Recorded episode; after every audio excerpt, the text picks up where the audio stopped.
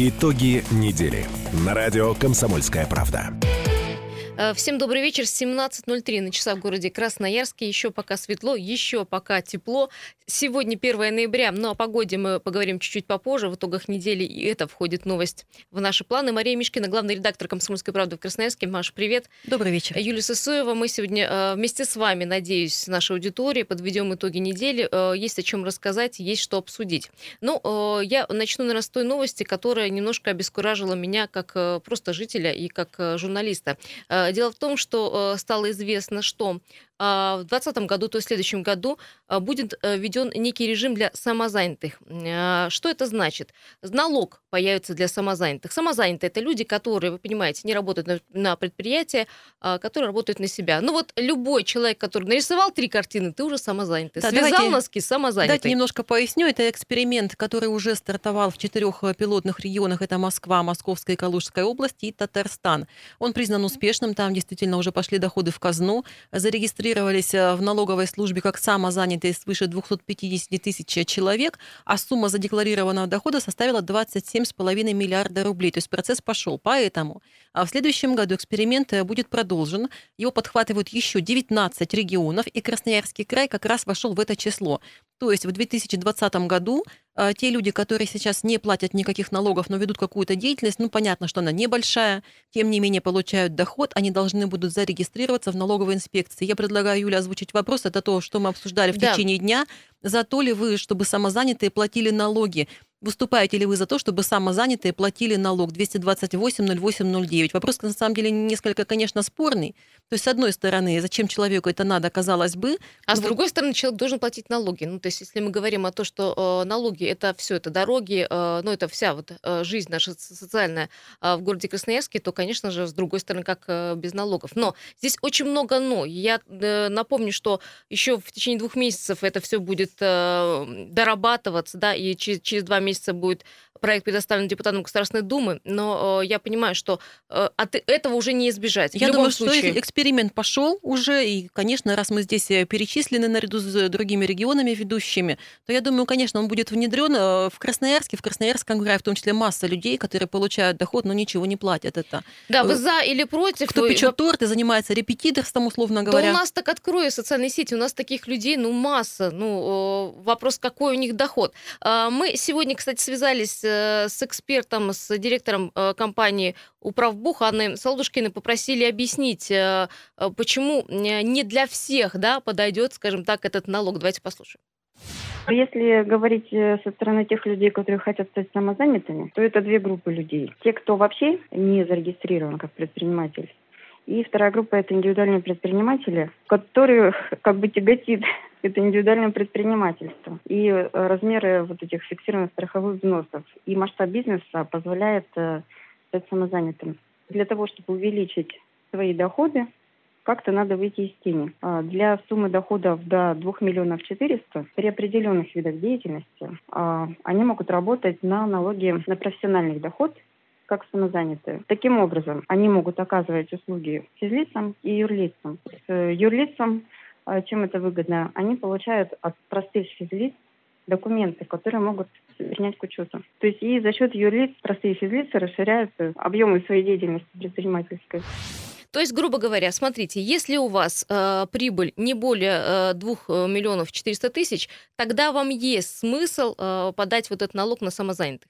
И, опять же, если вы собираетесь, ну, в принципе, продвигать свой бизнес, работать с юридическими лицами, работать с документами, например, вам нужно перевести по безналу там какой-то платеж. Это, это да. С другой стороны, я понимаю, если, как мы пообщались уже за э, телефонным разговором с Анной, если я э, художник и рисую там две-три картины в месяц, то есть э, так называемые единожды налог. Я продала картину, заплатила налог, и на этом все.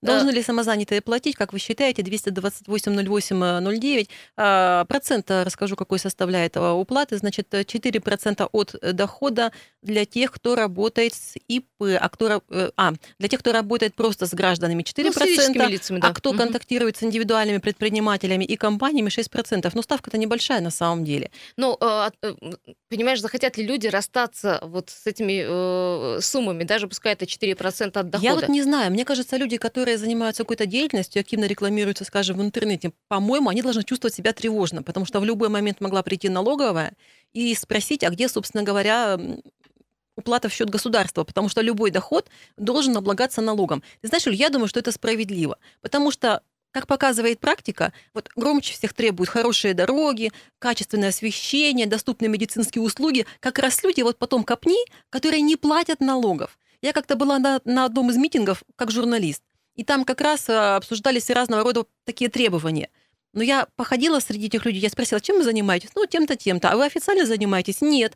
Разводят руками и сами впадают в некий какой-то такой ступор, потому что понимают, в чем подвох. То есть я здесь стою и требую, но при этом я нисколько не вкладываюсь. А вкладываемся такие, как мы с тобой, потому что мы отчисляем э, налоги, как положено. С другой стороны, я э, сама себе организовала площадку для своей трудовой деятельности, я сама веду трудовую деятельность, и я еще должна заплатить деньги ну за то, что? что я это делаю на дому. Ну вот и что? Вопрос. Это как в жилом доме, допустим, когда пятьдесят квартир платят за ЖКХ, допустим, а двадцать не платят. И получается, ну это же несправедливо. А если я работаю уже подоходный налог, у меня должны есть тринадцать процентов. Ли, должны ли самозанятые платить двести двадцать восемь ноль восемь ноль девять? А может, это самозанятые звонят? Здравствуйте, слушаем вас. Здравствуйте, Влад, вас постоянно да, Влад. слушайте. Я считаю, да, но с большим но. Не должны платить те, которые, например, ну как вот у меня жена, у нее все подруги, они находились пока в декрете. Кто-то вязал, кто-то суши крутил. С них же в первую очередь и, и спросят, а вот вы в декрете находитесь, а вы там, ну извините меня, блин... Деньги вы, заколачиваете вот, огромные, да? Да, вы меня извините, у меня было дело, я столкнулся с судебными приставами. Судебные приставы проще взыскать деньги с бабушки, с дедушкой и, и с работника, чем с какой-нибудь организацией. Это, ну это, я вот честно скажу, да, это надо. Самозанятые, да, они, извините меня, болеют, все, но с большим но. Понятно. То есть... именно подрабатывает, не зарабатывает, а именно подрабатывает. Вот тех нельзя трогать. Спасибо большое. Ну вот и про ну, подработку я говорила. Если у меня есть основная работа, я еще, как ты говоришь, пеку торты, например, да, по выходным, а, должна ли тогда налог платить, потому что свой же налог я государству отплачу, тринадцать подоходный. А, есть еще телефонные звонки. Здравствуйте. Да, добрый вечер, Андрей меня зовут. Да, Андрей. Смотрите, мне одна нравится китайская такая мудрость, что, говорит, когда мелкую рыбешку готовишь, главное не перемешивать и не мешать. Здесь, смотрите, те вот мелочи, которые самозаняты, как бы считаются, да, они налоги-то платят. Они платят все вмененные налоги, которые у нас в продуктах эн дэ эс, в горючке, везде-везде, в ЖКХ. Они все это платят. Главное, чтобы эти деньги не уходили за границу. А вот у человека, у которого там доход пятьдесят, шестьдесят, там сорок, тридцать, какие он деньги за границу ведет? Поэтому, ну я вот не знаю, ну там часть выйдет как бы из тени. Часть, ну что там, начнут ловить что ли? Девушка занимается, там тортики какие-нибудь делает. Ну свои десять-пятнадцать тысяч она будет. Ну, сказку мне напоминает Некрасова, не знаю, когда на Луне. Понятно, да, Андрей. По поводу, ну, да, вы тут правы, по поводу штрафа наказания пока еще, извините, скажу русским языком, не придумали, не знают, как будут ну, штрафовать. Ну, давай простой пример приведем. Аренда квартир, сдача в аренду. Это вид дохода, который однозначно должен облагаться налогом, там тоже по особой форме, но все люди, которые сдают свои квартиры в аренду, а таких очень много, они, конечно, должны тоже платить. Сколько платит? Я думаю, минимальный какой-то процент, их тоже не высчитаешь. Но все равно, Юля, хоть ты меня убей, есть в этом социальная какая-то несправедливость. Тем более, если речь идет о доходе такой, ну, не, не то чтобы среднем, Нет, да? Если идет доход, достойным. Например, если там, ну, два с половиной миллиона рублей у него за год получается, то... Просто каждый человек обходится бюджету одинаково. Что мы с тобой, которые платим налоги, что наш знакомый, допустим, который сдает квартиру в аренду, что кто-нибудь, кто занимается репетиторством, мы обходимся одинаково бюджету. На нашу медицину, на образование, там, на наших детей, на то, чтобы они уходили в школу и в садик, на транспорт, там, на субсидирование. Одинаково. Но Маша, почему? Вопрос, а почему, почему я пошла на самозанятость? Почему я ушла на собственный бизнес? Может, меня государство не хочет устроить на работу? Может а быть, думаю, рабочего места для меня нету? Может рыба быть, ищет, где большая, глубже, более человек, где, где лучше, да? Да. Давайте наш спор можете немножечко разбавить вашими умными мыслями. Слушаем вас. Добрый вечер, Виталий меня зовут. Да. Ну, я считаю, что не нужно брать самозанятых что-то. Ну, например, если говорить про репетиторство. Ну, сколько репетитов зарабатывает? Ну, зарабатывает он там тысячу в час, как бы, и в день там у него там, может быть, есть один человек, а может быть, там в неделю один человек. Соответственно, не от хорошей жизни он, во-первых, репетирует, это раз. А во-вторых, соответственно, он должен будет сделать определенную наценку, если он будет платить этот налог шесть процентов. Mm-hmm. И за шесть этих процентов ему столько головняка связываться с налоговой, регистрироваться, потом заполнять декларации. А в итоге, как бы, конечный потребитель увелич... ну, просто-напросто поймает увеличение этой стоимости. Если, например, кто-то бизнесом занимается как, зам... как самозанятый и выходит на определенные какие-то объемы, работает с организациями, в любом случае он либо по договору трудового подряда э, это делает, либо через какое-то ИП проводит, и, соответственно, там уже налоги, как бы, как ни крути, они идут, там идут эн дэ эф элы. Э, что Нет, через... ИП здесь, через... ЧП здесь все понятно. А можно я спрошу вас, вот мы никого еще не спросили, а вот чем вы занимаетесь, где вы работаете? Я работаю в организации, где за меня платят налоги, но я иногда работаю как самозанятый. Соответственно, допустим, если я фотографирую и я договариваюсь между физлицом и физлицом, естественно, никакие налоги я не плачу и никому не буду платить и не собираюсь. Если я работаю на организацию и там требуются документы, со мной заключают договор и платится эн дэ эф эл. Понятно. И я не вижу проблемы, зачем дальше в это углубляться. Да, если я буду самозанятый, как бы, той организации я выпишу ей документы, ей не придется платить эн дэ эф эл тринадцать процентов, да, а, собственно, а мне придется платить и заниматься какими-то вот этими вознёй с налоговой из-за, из-за шести там процентов и, собственно, потом заполнять эти различные декларации и ходить чего-то там доказывать, отбивать пороги, чтобы... Ну, то есть бюрократизма, да, люди будут бояться и, в общем, да, хотя бы из-за вот этого не будут этим заниматься. Какой смысл в этом вообще мне непонятно. Конечно, если у кого-то ИП и у него а, не такой уж там серьезно бизнес большой, он может закрыть ИП, стать самозанятым и работать именно вот под такой, э, ну, под таким, так скажем, статусом, да. Ну, возможно, для них есть этот смысл. А для тех, кто там вяжет какие-то носки там э, или какими-то такими небольшими там колымами занимается, ну, допустим, возьмем дизайнера. Соответственно, если кому-то он соседу там своему сделал дизайн квартиры и взял за это там три тысячи рублей, ну, естественно, куда он пойдет, зачем он куда налогу упадет? Если он сделал дизайн-проект какой-то организации, и ему заплатили порядка ста тысяч рублей, и он сработал по трудовому договору, и за, за него организация уже налог заплатит. Понятно, поэтому... да, ваше мнение понятно, спасибо, спасибо большое, да. А, мы сейчас прервемся на небольшую паузу рекламную и далее вернемся уже с новой темой, не переключайтесь. Итоги недели на радио «Комсомольская правда». Продолжаем наши итоги недели. Мария Мишкина, Юлия Сысоева в этой студии. Вместе с вами мы готовы обсуждать и следующую тему. С самозанятыми пока смотрим на как будут развиваться события. Все-таки это эксперимент, и это все будет только в следующем году. А вот события, которые развиваются здесь и сейчас, в Красноярске, они более явные. Как вам подсветка в городе? Мне лично нравится. Зайду вот издалека. Мне нравится, как подсвечен центр города. Мне нравится, как подсвечены мосты. Мне нравится, что в центре города красиво. Но тут оказывается, что на эту всю красоту а, за год, в общем, достаточно немаленькая сумма выделяется. И мы, в общем, разбирались в этом. Оказывается, что тридцать четыре миллиона ежегодно уходит на подсветку. Но не только а, коммунального моста, как говорили, но и подсветку а, а, Николаевского, а, Вантового моста, на подсветку БКЗ. тридцать четыре миллиона. Ну да, подсветка — это история достаточно свежая. Понятно, что мы получили всю эту красоту к универсиаде по большей части.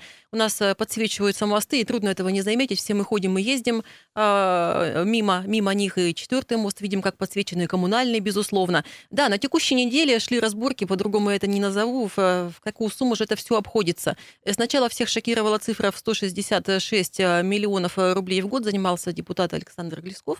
Вот, но потом пересчитали, тем не менее, все равно сумма впечатлила, тридцать четыре миллиона рублей уходит ежегодно в год на подсветку коммунального моста, четвертого, и на обслуживание вот этой вот световой системы.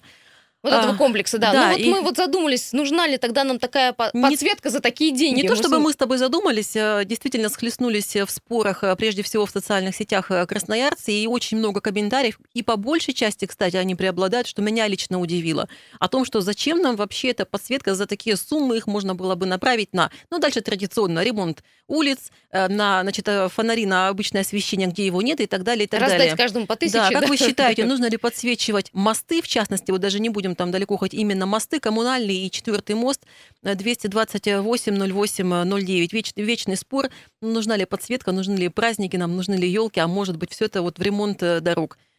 двести двадцать восемь ноль восемь ноль девять, если вы именно по этой теме, говорю тому, кто до нас дозвонился, то тогда мы вас слушаем.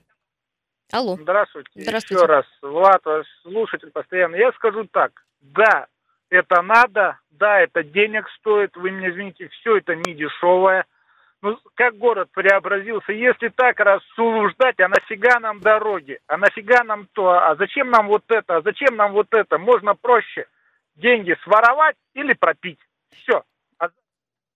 Да, спасибо, Влад, большое. Да. Вообще можно, конечно, жить в темноте, в черноте. Там... Давайте еще, да, пока мы рассуждаем, чуть более точные цифры приведу. Итак, значит, выяснилось на этой неделе, уточнили все буквально до рубля, что и почем стоит. Итак, расходы на оплату электроэнергии составляют один миллион восемьсот пятьдесят девять тысяч рублей. Это ежемесячно. Это содержание, обслуживание, производство. А, нет, это только подсвет, только электро... электроэнергия. И плюс еще двенадцать...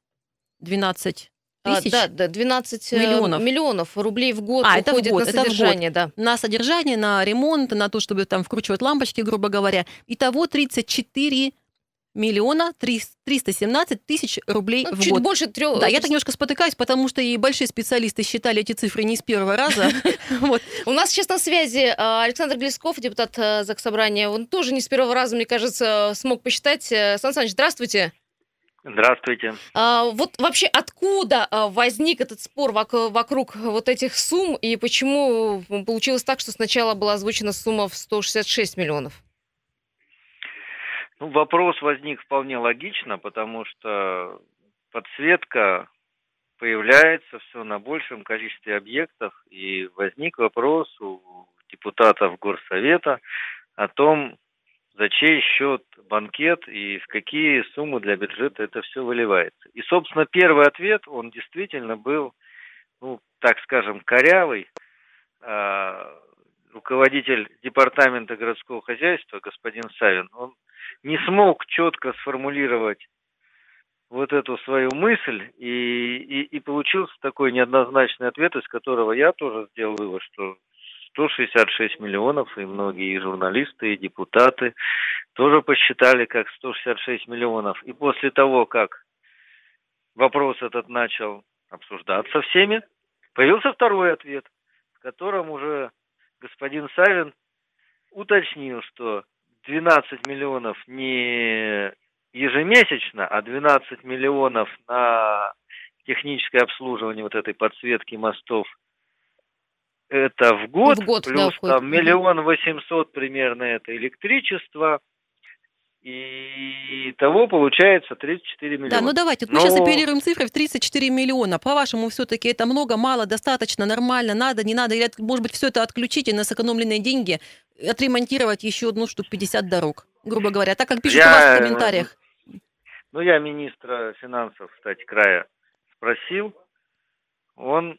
ответил, что, ну да, многовато получается. Ну, а как депутат я тоже считаю, что, ну, это слишком дорогое удовольствие. Я вот согласен больше с теми комментаторами, кто говорит, а давайте сначала сделаем освещение там, где его нет. Потому что ведь у нас много улиц, где вообще нет освещения. Да, вот в том же Академгородке там постоянно вот там... отключают вот эти академические структуры свет, говорят, это муниципалитет должен делать, и там слушайте, полиция... Слушайте, ну мы же тогда никогда, никогда не получим, никогда не придем к просветке мостов, потому что фонари можно бесконечно вкручивать и ремонтировать и так далее, и так далее. Это дело же вечная том, история. Под...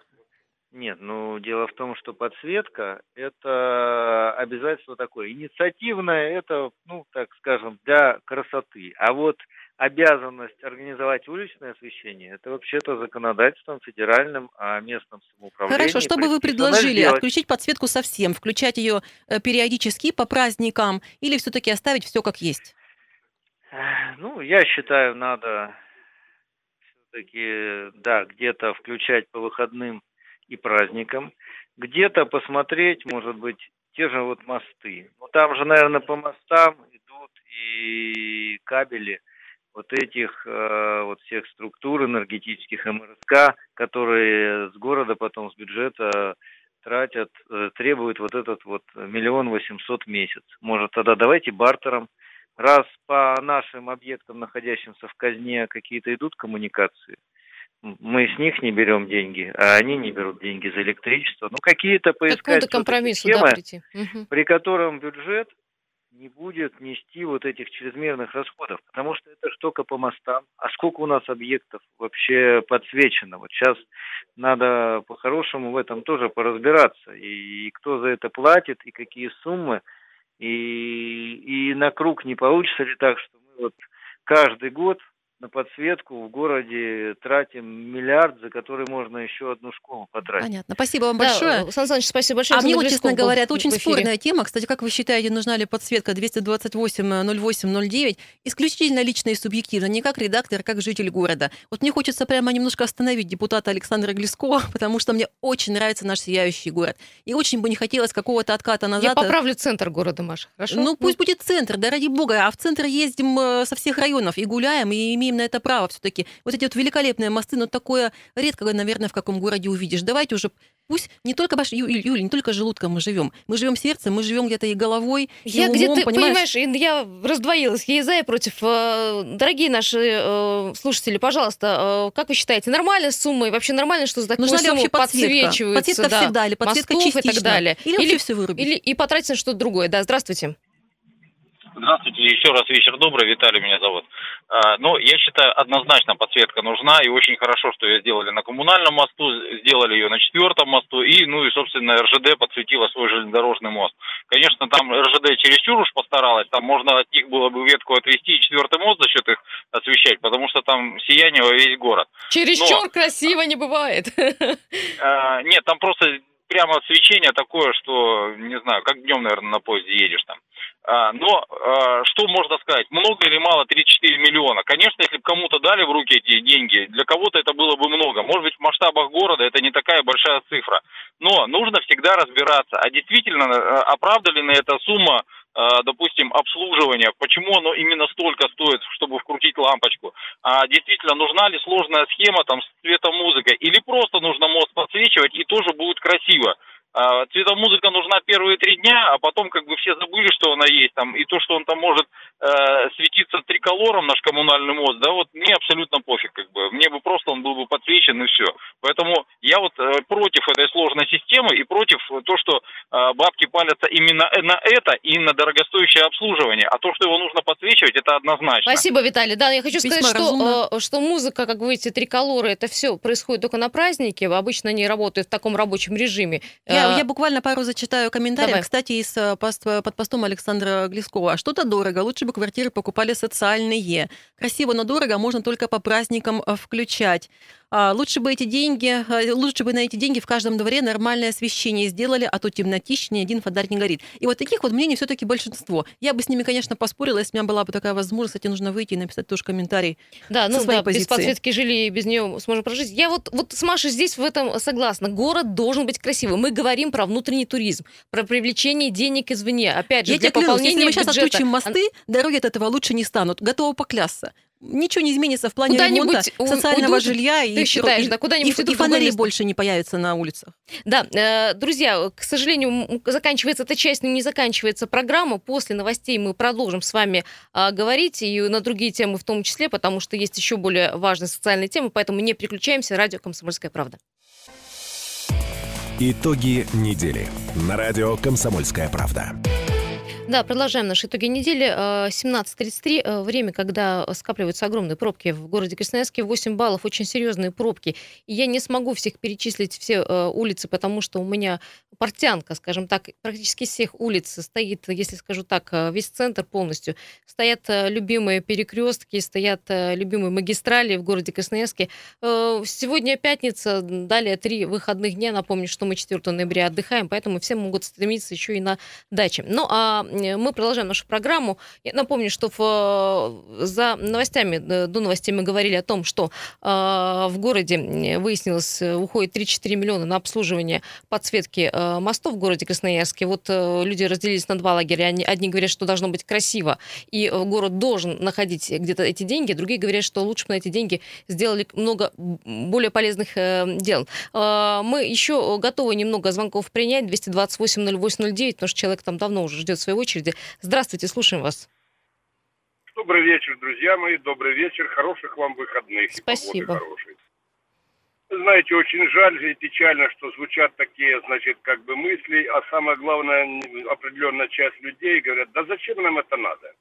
Вот вы знаете, мы любуемся творением в Петербурге, еще Пушкин писал, люблю тебя, Петра, творение. В таких трудах создался город, значит, прекрасный, и мы ездим, любуемся. Весь мир скорбел, потому что сгорел в Париже Нотр-Дам-де-Пари.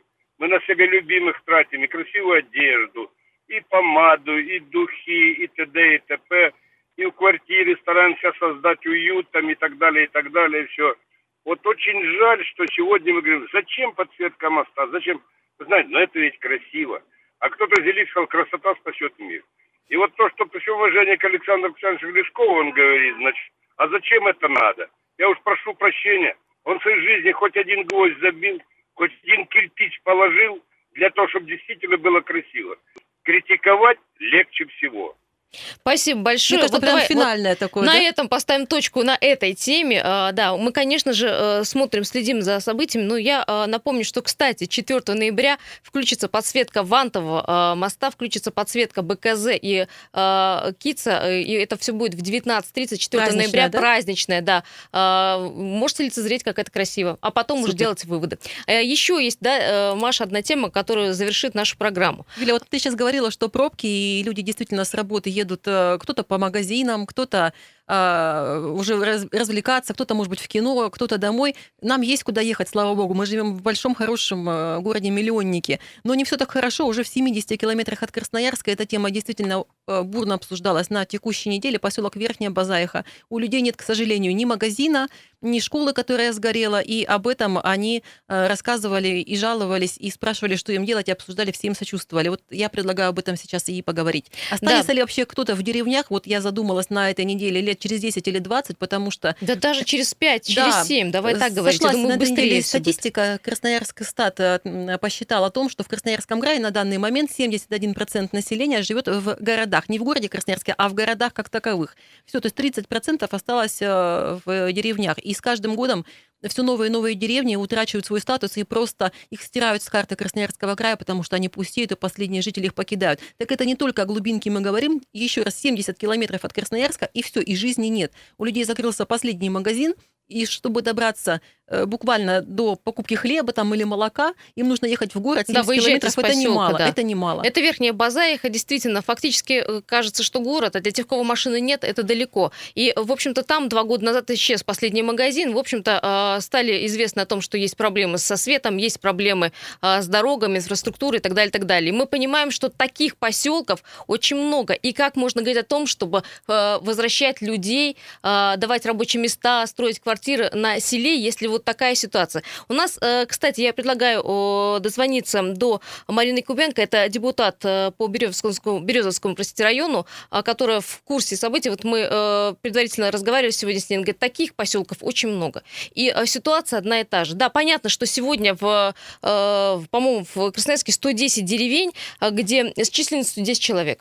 Есть деревни с численностью три человека и даже один человек. Понятно, что деревня вымирает. Если Марина на связи, то вам здравствуйте, добрый вечер. Добрый вечер. Марина, ну вот причина все-таки, основная причина, почему скорые из деревень уедут все практически. Ну, вы знаете, вот на сегодняшний день я думаю, что это безразличие наших чиновников. Тут последние новости, что сегодня в Верхнюю Базаиху привезли хлеб. А, то есть это такая радостная новость. После того, как мы осветили эту проблему в СМИ, чиновники местные наконец-то зашевелились, да, и, ну, то есть хлеб у людей есть, и обещают, что будут возить его регулярно. Что-то невероятное в наше время, и не в столь отдаленной местности, новостью, событием, событием становится привоз хлеба в населенный пункт. Вы сейчас меня поразили, если честно. Ну, это вот наша суровая действительность, потому что есть еще у нас деревня Урман в Березовском районе, это тоже семьдесят километров от города-миллионника, а там нет вообще никакой связи. Там спутниковая связь, есть таксофоны, но на таксофоны, к сожалению, не продаются карточки. Туда очень плохая дорога, туда не ходят рейсовые автобусы, дорогу чистят и подсыпают плохо. Там из цивилизации один магазин и фельдшерско-акушерский пункт. Ну, а причина основная в чем, Марина, как вы считаете? В том, что ну, не смотрите, хватает денег, жизнь, да, в муниципалитетах? Жизнь на селе непривлекательна, потому что ну, молодежь вся уезжает. Чем можно привлечь молодого человека, чтобы он остался, допустим, выучился на доктора или учителя и остался жить на селе? Ну, на сегодняшний день, наверное, ничем. Даже вот эти программы «Земский доктор» и «Земские фельдшеры», они уже не работают. Ну, то есть люди приезжают, получают миллион, и даже а, есть случаи, когда они не дорабатывают, возвращают деньги и уезжают жить в крупный город. Марина, ну я хочу вам непростой вопрос задать. Вот вы все-таки депутаты, вы должны видеть ситуацию со всех сторон. А мы знаем, что ларек в Верхней Базаихе закрылся еще два года назад, потому что людям торговать там стало невыгодно, да, невыгодно. Но давайте посмотрим с точки зрения бюджета. Есть Верхняя Базаиха. В какую сумму она обходится, скажем, бюджету, учитывая, сколько там людей? А выгодно ли, выгодно ли оставлять, содержать, тянуть и вкладываться в финансирование вот таких вот маленьких населенных пунктов? Или, может быть, их нужно укрупнять, может быть, не всех в город, но как-то объединять населенные пункты и действительно смотреть на это с точки зрения рациональной? Ведь это очень дорогое удовольствие, согласитесь, содержать это... там школу, учителя там и так далее, и так далее. Ради скольки человек, я вот, к сожалению, не знаю, если вы подскажете, сколько людей живет в Верхней Базаихе? Ну, там, по, по официальным данным, больше двухсот человек. Живет. Фактически, как говорит глава сельсовета, живет там сто человек, в основном это пенсионеры. Мне кажется, что это вопрос, наверное, еще и моральный. Переселить, конечно, всех можно, но это будет очень дорого. Ну, то есть вы же тоже слышите, да, вот эти наши примеры, когда сносят частный дом, да, и чтобы построить какую-то высотку, и люди просят достаточно большие суммы денег.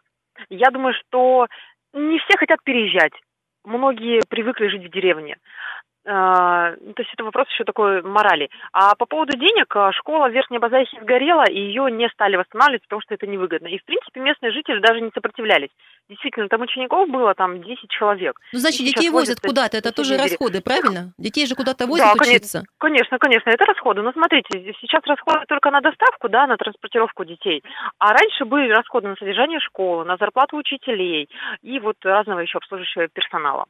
Просто в общем и целом, как говорится, если мыслить по-государственному, хотя это очень спорно, то, что я сейчас говорю, конечно, позиция, это все-таки это электричество, содержание электросетей, это содержание дороги, это какое-то медобслуживание. Я думаю, что статьи расходов, конечно, очень серьезные. Они серьезно, но мы же не можем вот так сказать, да, люди, мы вас сейчас и так будем не можем, переселять и так не против можем. Вашей воли куда-то в деревню, в другую, в крупную, да, либо в какой-то город. Ну, мы не можем так поступить с людьми. Люди там вот живут, это какая-то патовая а... ситуация. Может, какие-то искать условия ну... для них привлекательные? Смотрите, но все почему? Потому что раньше там был леспромхоз. Он э, жил, то есть люди жили, люди жили богато, зажиточно, потом э, леспромхоз распался. Вот, ну, может, так, может быть, в этом ключевая фраза, может быть, не дайте денег, работу, не, не, не, вложите, не вложите из бюджета не, определенные суммы, да, может быть, подумать возможно, о производстве, о возобновлении ну, производства. Конечно, возможно, нужно, вот конечно, давать рабочие места, потому что там в основном живут пенсионеры, и они, ну, скорее всего, вот просто можно сказать, что они доживают там. Конечно, надо, наверное, задуматься о том, что нужно как-то а, создавать рабочие места. Очень сложная тема, конечно, она решается. Спасибо Марин, вам большое. Большое спасибо. Марина Кубенко, депутат Березовского района, была на связи. Хорошая новость, то, что все-таки люди получили э, продукты питания. Ну, странно, что это все делается за счет СМИ и вот э, депутатов, депутатского корпуса, а не за счет тема не администрации. Однозначно, и будем в ней разбираться, и будем еще с вами дискутировать, что же делать с деревнями. Да, ну вообще, давайте, вот буквально осталась минутка программы, давайте поговорим еще о такой вещи, давай, как давай про праздник. О, по, о погоде, о празднике, да. Сейчас о празднике mm-hmm. два слова. Красноярск начал готовиться к Новому году, как ни странно. Я уверена, что вы тоже обратили внимание, что в магазинах уже появилась мишура, шарики новогодние. Не поверите, уже ставят елку в центре города новогоднюю. И предприниматели по посылу городских властей украсили уже свои офисы определенной подсветкой. Я думаю, что на следующей Как-то неделе мы обсудим, не рано очень, ли. Очень рано. Да, не рано ли мы готовимся к Новому году в этот раз. Мне кажется, что праздник размывается таким образом. Когда настанет Новый год, мы уже так устанем от мишуры, мандаринов и елок, может быть, он будет и не в радость. Но, опять же, это спорная история. Давайте в выходные посмотрим, что у нас происходит в городе именно в части подготовки к Новому году. А в начале следующей недели мы на радио снова об этом поговорим и попросим вас поделиться своими и наблюдениями, и мнением, когда же все-таки начинать подготовку к и, празднику. И, конечно, фотографиями, потому что, говорит, есть и обезображивающие, конечно, вещи, когда ставят уже елку с украшенную с игрушками. и, конечно, это вызывает некое недоумение. Одно дело готовиться, другое же дело выставлять все на витрины. Но еще новость хорошая, ей закончим, что завтра в городе будет тепло, плюс десять градусов, правда, с одним э, минусом, что будет идти дождь, но это лучше, чем погода в воскресенье, когда э, температура воздуха опустится до нуля, но зато будет э, безоблачно. Ну, а э, в понедельник, четвёртого ноября, будет еще холоднее, минус один, но, правда, будет светить солнце. В общем, для, э, для всех и каждого разная погода. Я напомню, что четвёртого ноября День народного единства, все на Театральную площадь, с двенадцати часов там стартует ежегодный фестиваль народов мира, Сибири, России. Объединяемся, на праздник приходим с хорошим настроением. И мы вас отпускаем с хорошим настроением. Пока. Итоги недели на радио «Комсомольская правда».